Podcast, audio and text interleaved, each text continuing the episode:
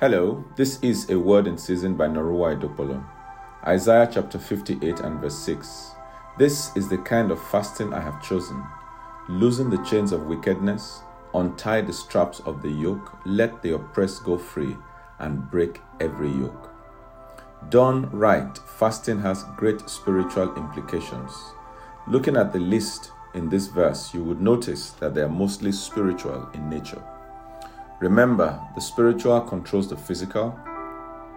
In any sphere of life, it is the one that controls the spiritual that wins the victory in the physical.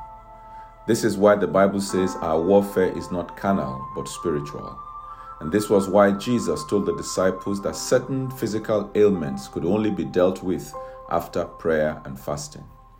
Are you faced with problems that seem to defy all known remedies? Have you run series of tests and the results are showing negative, yet the symptoms remain, then maybe it's time to call a fast so that you can break the yoke. Shall we pray? I want you to say, Father, I break every yoke of wickedness hanging over my life in Jesus' mighty name. Amen. I want you to issue a decree to this week that wickedness will not prevail over you in Jesus' mighty name. Amen. May God bless you. Remember to share this word to other people and also follow me on my YouTube channel at a word in season underscore. Have a wonderful day and God bless you.